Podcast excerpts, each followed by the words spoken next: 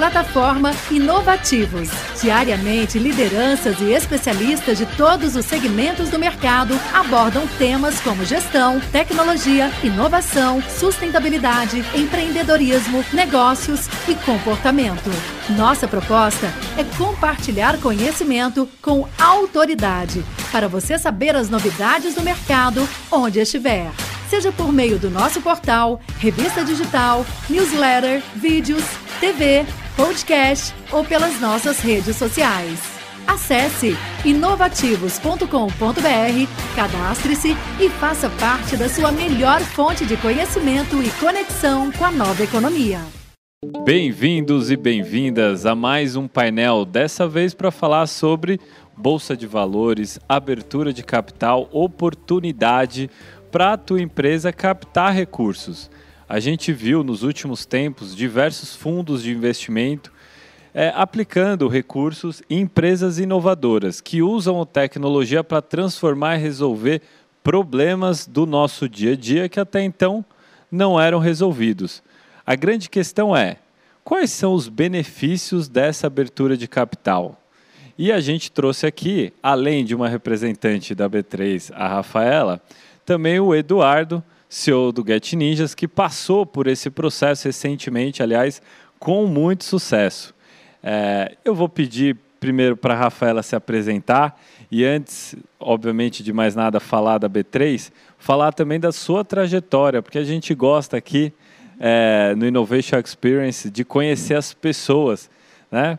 Todo CNPJ são feios, é, é, é, constituído de pessoas muito boas, pessoas que realmente conseguem montar bons times e sem sombra de dúvida você está fazendo um ótimo trabalho na B3. Aliás, obrigado pela tua presença. Então conta um pouquinho da sua trajetória aí é, e também explicar qual é o momento atual da B3 que dispensa também apresentações. Olá a todos. Obrigada pelo convite, é um prazer estar participando aqui dessa conferência. É, me apresentando, eu sou Rafaela, na B3 sou responsável pelo relacionamento com as empresas de capital fechado, né? então companhias que vislumbram uma abertura de capital. É, e contando um pouquinho da minha trajetória, que antes da B3 eu já trabalhei em fundos de investimentos, né, muito sobre a perspectiva do investidor, né, fazendo o contrário do que eu já faço hoje, de conversar com as empresas, e também trabalhei em consultoria para o mercado financeiro. Contando um pouquinho, acho que a gente vai falar, vou falar um pouquinho mais para frente, né, de qual é o cenário atual aqui da bolsa, mas a gente tem passado por dois anos aqui de um cenário muito mais pujante é, em termos de mercado de capitais. A gente teve, por exemplo, esse ano aqui foram 45 IPOs, ano passado 25, é, e grande parte né, desses IPOs desse ano, por exemplo, 30% foram de empresas de tecnologia. Então é, é bem isso que a gente vai conversar aqui hoje. Mas obrigada novamente aqui pelo, pelo convite. A gente que agradece. Eduardo, por favor, se apresenta, conta um pouquinho é, de você e um pouquinho aí do, do Get Ninjas aí, eu acho que todo mundo conhece, ajuda muito no dia a dia. Eu sou clientaço. Se tem algum problema em casa, eu vou lá, peço no Get Ninja, chega muito bem, eu consigo interagir muito com os profissionais, é excelente. Aliás, parabéns. Obrigado. Bom, um prazer estar aqui. O Get Ninja é um aplicativo que clientes podem contratar diversos tipos de profissionais pedreiro, pintor, eletricista, churrasqueiro, personal trainer, professor de inglês, mais de 500 tipos em 3 mil cidades do Brasil. E a gente passou recentemente por esse momento de abertura de capital. É, eu fundei a empresa 10 anos atrás, é, captei recursos com fundos que investiam em empresas privadas, fundos de venture capital, fundos de capital de risco. E ano passado, desculpe, esse ano, a gente fez a abertura de capital do Get Ninjas, listamos sob o sticker Ninja 3 e foi uma experiência aí super bacana, né, super emocionante também é, é, o processo. Vai ser um prazer conversar sobre ele aqui hoje. Não, Eduardo, olha, eu lembro é, quatro anos atrás, quando a gente reuniu algumas empresas na associação, quatro anos atrás, eu vou te dizer que pouca gente conhecia as empresas que fundaram né, a Associação Brasileira Online e Offline. Então, era um tal de Get Ninjas, era uma tal de Log, era um tal de iFood, restaurantes web. Então, empresas que acabaram crescendo, abrindo capital, outras adquiridas, até a própria 99 foi uma das fundadoras à época, foi comprada pela Didi. E hoje a gente tem o maior número de unicórnios em, hoje no grupo, né? unicórnios brasileiros. é, e também plataformas digitais. Então é muito bom ver em um curto espaço de tempo quanto que essas empresas, por meio da tecnologia, conseguiram escalar os seus negócios, resolver essas dores. Agora, o que mais me intriga, eu vou perguntar para a Rafaela, é, como que num cenário é, nacional é, não tão bom do ponto de vista econômico, né? 14 milhões de desempregados, é, uma economia que realmente tá, vem passando por, por diversos problemas, obviamente derivados em alguma medida pela pandemia. É, como a, a, B3 enxergou esse processo, até um processo assim, de abertura de, de capital que para alguns pode parecer surpresa, né? É, como é que você enxerga esse cenário olhando para trás ali, 2019, 2020? Uma ótima pergunta, né? Acho que a gente tem passado por um momento de um ciclo de maturidade do mercado de capitais brasileiro. O que a gente sempre fala, né, que o problema que a gente tinha aqui no Brasil não é de oferta, né? Nós temos muitas companhias no Brasil aqui muito boas, Get Ninjas né? é, é, um caso como diversas outras. O grande problema sempre foi a demanda. Né? Quem são os investidores para investir né, nessas companhias? E a gente tem visto um cenário diferente nos últimos anos, puxado principalmente pela questão da redução da taxa de juros. Então, nos últimos dois, três anos, o que nós percebemos muito foi um fluxo maior de, de liquidez para os fundos de investimentos que investem né, em companhias, fundos de, de ações, bem como também o brasileiro, a pessoa física, olhando um pouquinho mais para suas finanças. É, nesses últimos três anos, a gente teve um crescimento muito acelerado de pessoas físicas. Por exemplo, em 2019, a gente bateu um milhão de pessoas físicas, já estamos com quatro então, foi um crescimento muito acelerado. Muitas pessoas físicas, inclusive, investindo né, nesse momento complicado de mercado, na pandemia. É, foi, foi, algo bem, bem interessante também que, que, a gente tem visto. Mas é um movimento recente, puxado muito até pelos influencers, né, para o brasileiro olhando um pouquinho mais para as suas finanças. E, em todo esse contexto, é, a gente tem visto um protagonismo maior do investidor local. Então, esses fundos, essas pessoas físicas, eles querem diversificar o portfólio querem olhar um pouquinho mais quais são outras empresas que eu posso investir, quais são novos modelos de negócios. Né? Então, tudo isso tem puxado muito é, essa agenda de mercado de capitais. Né? Antes, a gente tinha também um, uma dependência muito maior, digamos assim, do investidor estrangeiro. E agora a gente tem visto um movimento diferente. Isso tem puxado diversas, é, enfim, uma nova dinâmica de mercado. Né? Por exemplo, o investidor estrangeiro, olhando o dólar hoje, ele às vezes não vai investir numa companhia pequena, em real, porque ele vai ter um stake, uma fatia muito grande né, daquela companhia. Então, ele acaba não olhando, por exemplo, para ofertas menores. Mas o investidor local, ele sim, ele investe. Tanto que a gente viu diversas empresas com 100% de investidores locais, vários IPOs aí com 40%, 50%, 60% inclusive de pessoa física entrando é, em, em IPOs. Enfim, então, fechando aqui para não me, me, me alongar muito, é muito essa dinâmica da demanda tem mudado, né, e que tem impulsionado aí novas ofertas, novas teses, novas histórias em bolsa. É, e se a gente olhar para um passado recente, né, é, algumas empresas de tecnologia que hoje são muito conhecidas, elas historicamente surgiram ali depois da crise do subprime, né? Você pode pegar, você pega a Spotify, Zoom, empresas internacionais, né? Não tenho dúvida que até depois dessa pandemia a gente vai ver a tecnologia empresas utilizando essa ferramenta crescendo bastante, aparecendo depois desse período, né? E aí, Eduardo, eu queria puxar esse gancho para você, é, contigo, para você contar um pouquinho como foi essa decisão. Por que abrir o capital é, no momento que o Get Ninja estava passando, é, frente a outras possibilidades de investimento? Por que não buscar um fundo? Por que não buscar outras formas de capitalização? Primeiramente, essas formas não são excludentes. Né? É, como a Rafaela eh, mencionou, o mercado de capital ele evoluiu nesses últimos nesse período e principalmente teve uma demanda maior por empresas de tecnologia, né? Quando os investidores brasileiros olhavam a bolsa americana, as empresas que mais deram retorno nessa última década foram as de tecnologia e isso acaba influenciando também as decisões de investidores locais. E a gente fez um processo que era um dual track, a gente conversou com alguns fundos de, de investimento privado, ao mesmo tempo que a gente conversava com os fundos para investimento público, os fundos abertos para, para captação, e a gente percebeu que se a gente captasse, a gente ia construir uma empresa mais perene, ia construir uma empresa com uma melhor governança, que nossos clientes, as pessoas físicas que contratam no Get Ninjas também poderiam ser sócios.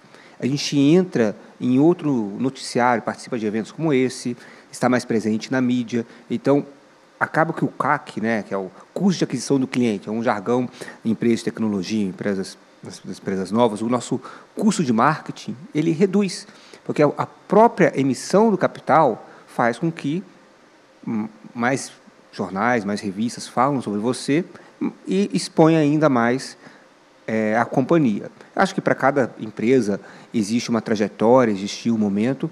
A gente estava num momento de alto crescimento, com um econômico positivo, e, e a gente percebe, e, e, por isso foi uma decisão que foi bastante acertada, né, sem, muito, sem poucas emoções, que, né, que a gente aprendeu que captação em bolsa, né, captação pública, ele é, tem um timing diferente de uma captação privada, né, o mercado brasileiro ainda tem oscilações mais bruscas do que alguns mercados mais maduros, mas enfim, foi no final foi uma captação de sucesso e a empresa agora está tá capitalizada e pronta para dar próximos passos. Aliás, você tocou num ponto muito importante que é o de governança, né? É, a gente que trabalha em startups, empresas de tecnologia com alto crescimento é, e muito acelerado, né, do ponto de vista de tempo, a gente olha para alguns departamentos das nossas empresas e fala, pô, isso aqui está uma zona. Como é que a gente vai conseguir abrir capital? Aí tem que voltar, sabe, dar uma limpada, porque muitas vezes os cowboys, que são aqueles desbravadores que colocam a startup para funcionar, para conquistar mercado, para conquistar cliente, é, não necessariamente são essas as pessoas que vão, de fato, dar aquela governança, aquela saneada em toda a empresa, que é hiper necessária para abrir capital. É, e aí, Rafael, eu gostaria que você contasse para a gente assim, quais são os principais ingredientes de organização dessa governança hoje é, que uma empresa precisa estar tá atenta para chegar numa abertura de capital de uma maneira é, mais sustentável, né? ou seja, de uma maneira séria, mostrando dados robustos e solidez é, econômica ali para o retorno para o investidor. Governança e preparação é tudo, né? Quando a gente fala de abertura de capital e quanto antes você conseguir se preparar melhor, né? Obviamente que às vezes tem um momento, dependendo se a companhia está precisando daquele recurso rapidamente, às vezes quer, quer aproveitar uma janela de mercado, acaba fazendo esse movimento mais rápido. Entretanto, se você puder ter um tempo, é, né, para conseguir arrumar tudo, ajustar a casa, melhor ainda, justamente porque é bem isso que você comentou, né? Principalmente empresa de alto crescimento, acaba focando, né, no crescimento, nos números, etc. E depois vai chegar um momento que ela vai ter que olhar um pouco para dentro de casa, né? Falei, cresci, cresci bastante e agora? O que eu tenho que fazer para me arrumar, né? É, e aqui comentando bem rapidamente um pouco dos aspectos, e primeiro, por que, que a governança é importante? Quando a companhia é fechada, você tem, sei lá, 10 acionistas, por exemplo. Na virada de chave, quando a companhia vira uma companhia de capital aberto, você passa a ter 10 mil, 40 mil, enfim, vários investidores. Então, você tem que olhar muito questão de disclosure, transparência, controles também dentro de casa. Né? Então, por exemplo, a questão de ter balanços auditados, é, dados trimestrais também, que isso é importante aqui em relação à bolsa. Então, quanto antes você conseguir se preparar para conseguir fechar né, os dados financeiros rapidamente, olhar muito essa questão de controles né, dentro de casa, políticas, é, as atas, né, até coisas que parecem ser bestas, assim, mas vou fazer uma reunião de conselho de administração, tem que ter uma ata, eu tenho que ter tudo isso pronto, tudo isso arrumado. É, cultura de companhia de capital aberto também é super relevante. Né? Depois que você abre capital, você, né, acho que o Eduardo deve passar por isso, você tem que ajustar um pouco sua mensagem para a mídia, saber o que você pode falar, o que você não pode falar. Então, tem, tem que olhar tudo, todos esses aspectos anteriormente. Né? Só, saindo um pouquinho da governança, mas falando um pouquinho ainda de preparação, e principalmente para companhias de tecnologia, companhias que não têm comparáveis em mercado, é muito importante também ter um contato prévio com esses investidores de equity. É, o grande problema do IPO é que esse investidor ele não tem tempo para analisar essa companhia, de fato, né? igual ele faz com uma companhia de capital aberto. Então, quanto antes a companhia puder participar de conferências de empresas fechadas que os bancos fazem, os non-deal roadshows, ter o contato com esse investidor para justamente capturar esse feedback é, desse, desse investidor, ajustar o seu pitch também e fazer com que esse investidor te conheça. Para quando chegar no momento ali da, efetivamente da abertura de capital, ele já sabe da sua trajetória, já te conhece, já conhece o management também. Né? Então, isso é algo que é super relevante e que é, é algo muito importante se a companhia puder fazer também previamente. Eduardo, ela citou, por exemplo, um caso bastante ilustrativo, né, que é ata de assembleia, né? Hoje a gente se comunica pelo WhatsApp, decide as coisas parecendo que é, é, de fato uma reunião, uma assembleia, e de fato é, só que tem uma série de burocracias que precisariam ser cumpridas até chegar nesse processo de abertura. Conta para a gente como é que foi esse momento de preparação. Quanto tempo antes vocês se prepararam? Vocês buscaram ajuda para essa preparação, para chegar bem naquele momento? Claro.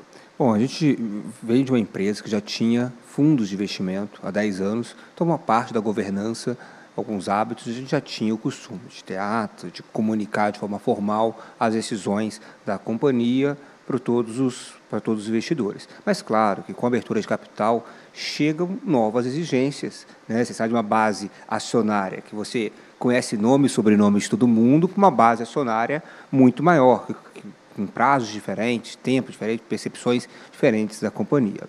Então, a gente da Get Ninjas trouxemos pessoas que já tinham passado por isso, a gente contratou uma CFO que já tinha passado por um processo semelhante, vai até conhecê-la é, no evento, super profissional, a Cíntia. Contratamos também um advogado, um advogado especializado em companhias de capital aberto, que já tinha feito processos como esse, e né, com esses novos talentos da companhia e com a ajuda dos bancos, com a ajuda da, da da B3, ajuda dos nossos investidores, fomos aprendendo e, e, e encaixando os pedacinhos né, que faltava ali no quebra-cabeça. Né? E, e no final do dia, assim, é, é muito bom senso. Né? As regras existem porque elas têm uma razão de existir. Gera uma segurança maior para o acionista, gera um controle melhor para a companhia. Né? Gera, um, obviamente, um custo maior manter toda essa estrutura, por isso que a empresa precisa fazer bem as contas, ver se é o momento para fazer a abertura de capital. Existe um tamanho mínimo de captação que faça sentido, às vezes você capta muito pouco na bolsa, o, o custo operacional acaba, acaba sendo relevante, mas né, colocando tudo isso na equação, né, é, acredito que são elementos que ajudam a empresa, como eu disse inicialmente, ser mais perene.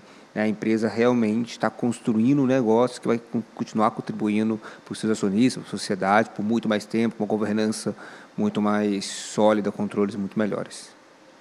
E aí, quando a gente olha para para as empresas brasileiras que abriram capital, e aí eu estou falando as, as empresas de tecnologia mais recentes, é, que são nativas até digitais ou passaram por, por um processo de transformação digital bastante parrudo, a gente vê a escolha, por exemplo, de é, bolsas internacionais como a Nasdaq, é, principalmente a Nasdaq, para fazer esse processo, né? E não necessariamente é a melhor opção. E aí eu queria te entender, Rafa, assim, uh, para a escolha de, dessa, desse local de abertura de capital, o que, que você enxergou, o que, o que você enxerga dessa análise, desse cenário, tendo em vista o que já aconteceu, ou seja, as aberturas que já ocorreram? Bom, acho que aqui vai depender muito. Não tem, assim, não tem fórmula pronta, tá? Tem companhias que, de fato, talvez faça sentido para a estratégia dela buscar o mercado internacional, porque ela quer fazer uma internacionalização. Enfim, isso, né, vai, obviamente, vai depender muito da estratégia de cada companhia. Mas contando um pouco do que a gente tem visto, do que a gente tem discutido com algumas empresas também. É, o mercado hoje, né, acho que um pouco das vantagens de acessar o mercado brasileiro também. O mercado hoje, como eu comentei, está com uma quantidade bem crescente de pessoas físicas né, investindo em bolsa. Se você for fazer um IPO fora, você não vai ter um full access aqui para os investidores brasileiros. Você deixa, por exemplo, de acessar a maioria ou a grande parte dessas pessoas físicas. Isso também é muito poderoso, principalmente para companhias B2C. Né, um pouco como o Eduardo comentou também aqui, às vezes faz sentido. Né, hoje a gente fala muito do investidor consumidor e vice-versa, né, consumidor investidor. Então, uma abertura de capital aqui no Brasil, você, por exemplo, permite que o seu cliente possa se tornar acionista e também você consegue ter um acesso maior aos investidores brasileiros e eles vão querer entender um pouquinho mais do seu modelo de negócio, dos seus serviços, dos seus produtos e fica mais fácil também fazer esse, né, esse, esse investidor poder, por exemplo, virar um consumidor. O primeiro aspecto é esse, que acho que é super importante para que as empresas tenham em mente também e analisem um pouco das opções. Um segundo aspecto é o mercado norte-americano, né, como você comentou, é um mercado, óbvio, que tem, muito, tem muita liquidez. Né, um mercado, enfim, super antigo, né, desenvolvido, enfim. Entretanto, tem muitas companhias listadas também. Então, também tem que analisar muito. Você vai ser só mais um, se for lá? Você vai conseguir ter o pool de liquidez vai conseguir capturar esse pool de liquidez, é um mercado gigantesco, entretanto que tem muitas empresas também. Ou você vai ser só mais uma, né?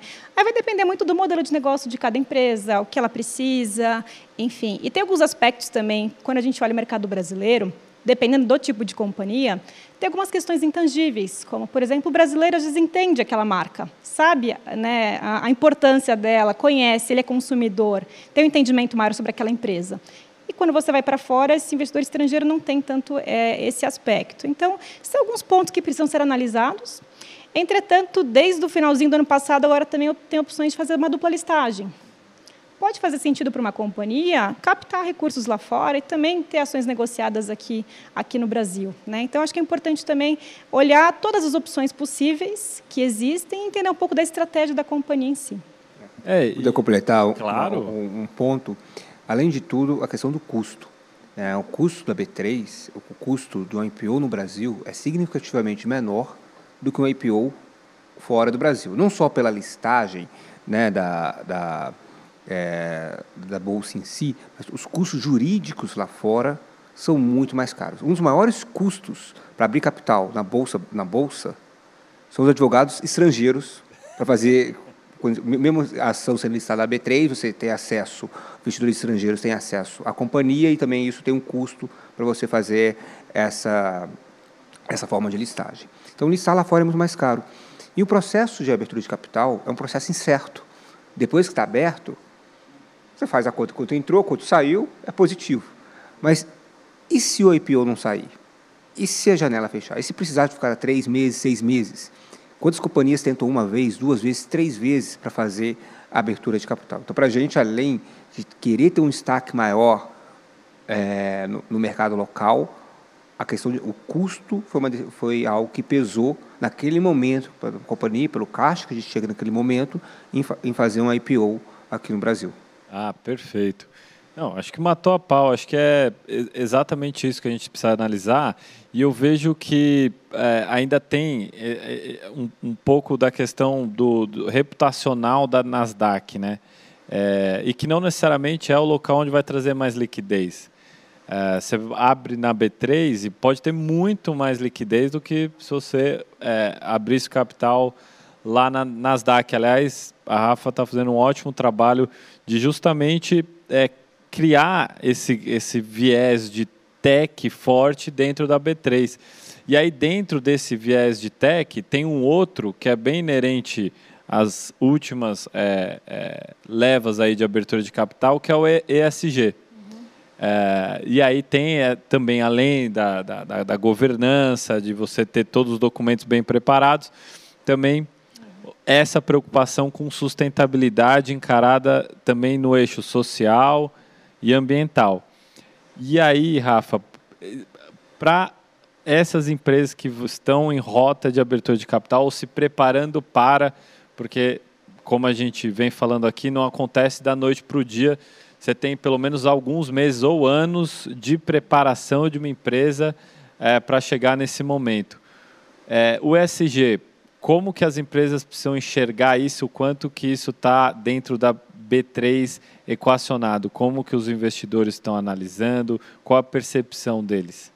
É, eu tenho acompanhado nos últimos dois anos, dois, três anos, assim, uma mudança muito forte aqui em relação ao ISD. Eu acho que não só para investidores, mas é, para a sociedade em geral. Né? Acho que os clientes, enfim, está todo mundo pedindo, né? olhando um pouco mais essa questão da sustentabilidade das marcas, um pouco do impacto social, etc. Mas o que a gente tem de fato visto nos últimos dois anos, as próprias empresas também reportando um pouco para a gente, que cada vez mais o investidor está buscando isso, está perguntando. Né? É, óbvio que vai depender muito de cada companhia o que você vai ter que olhar. Você pega uma companhia de mineração, obviamente o foco vai, maior vai ser na parte ambiental. Uma empresa tipo a B3, o ambiental não é tão relevante, mas o social. Né? Então, o que de fato a gente tem percebido pela B3 como companhia de capital aberto, ou até conversando com as outras empresas investidores, o ISD é um tema que cada vez mais tem sido questionado, né? os investidores estão perguntando, acho que é um pouco do futuro, né? não só do mercado de capitais, mas da, da economia em geral. Né? E, e, por isso que é super importante também olhar um pouco para isso. Quem são seus fornecedores, quais são as métricas. Acho que esse ponto da métrica também é super importante. Não adianta você fazer, mas como que você reporta? Isso também, né? Como que a sociedade, como que os investidores entendem o impacto que você tem. Então, é um ponto super relevante para ser analisado, sim. É, e nessas empresas é, mais jovens, digamos assim, às, às vezes está tão intrínseco é, as ações de ESG que às vezes é só é justamente dar esse disclosure, né? De você mostrar, dar essa transparência.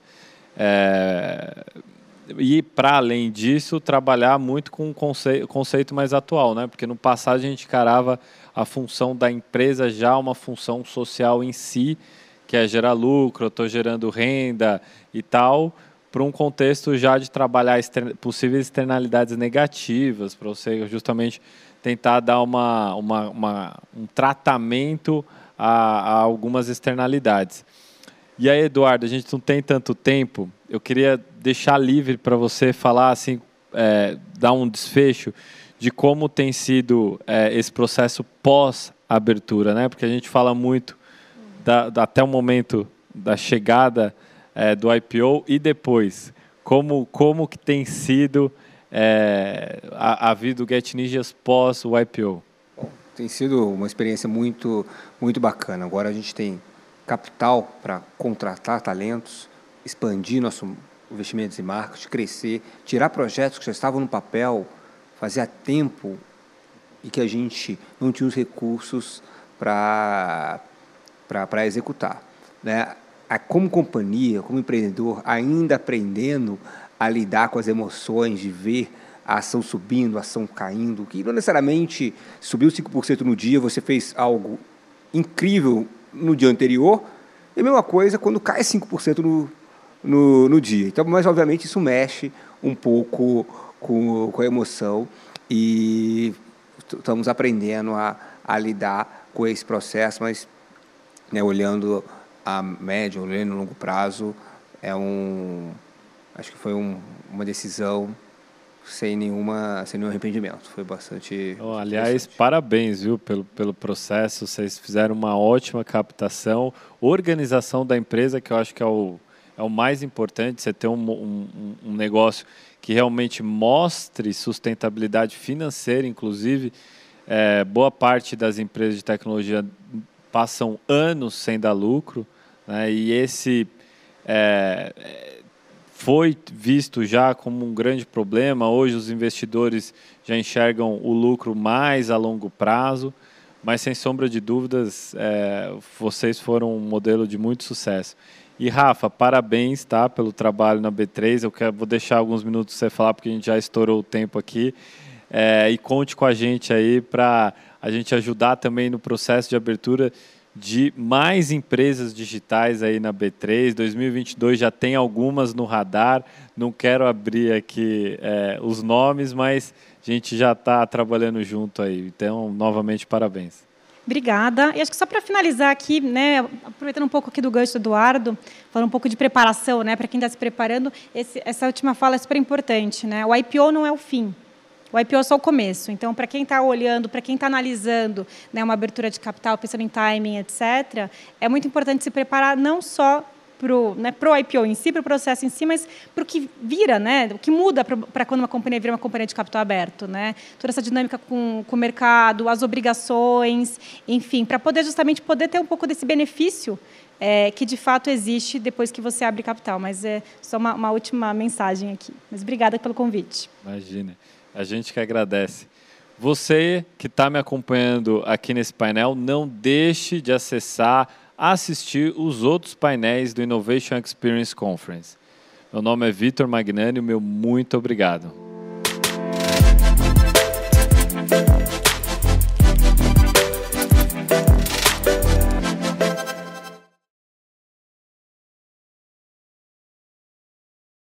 Plataforma Inovativos. Diariamente, lideranças e especialistas de todos os segmentos do mercado abordam temas como gestão, tecnologia, inovação, sustentabilidade, empreendedorismo, negócios e comportamento. Nossa proposta é compartilhar conhecimento com autoridade para você saber as novidades do mercado onde estiver seja por meio do nosso portal, revista digital, newsletter, vídeos, TV, podcast ou pelas nossas redes sociais. Acesse inovativos.com.br, cadastre-se e faça parte da sua melhor fonte de conhecimento e conexão com a nova economia.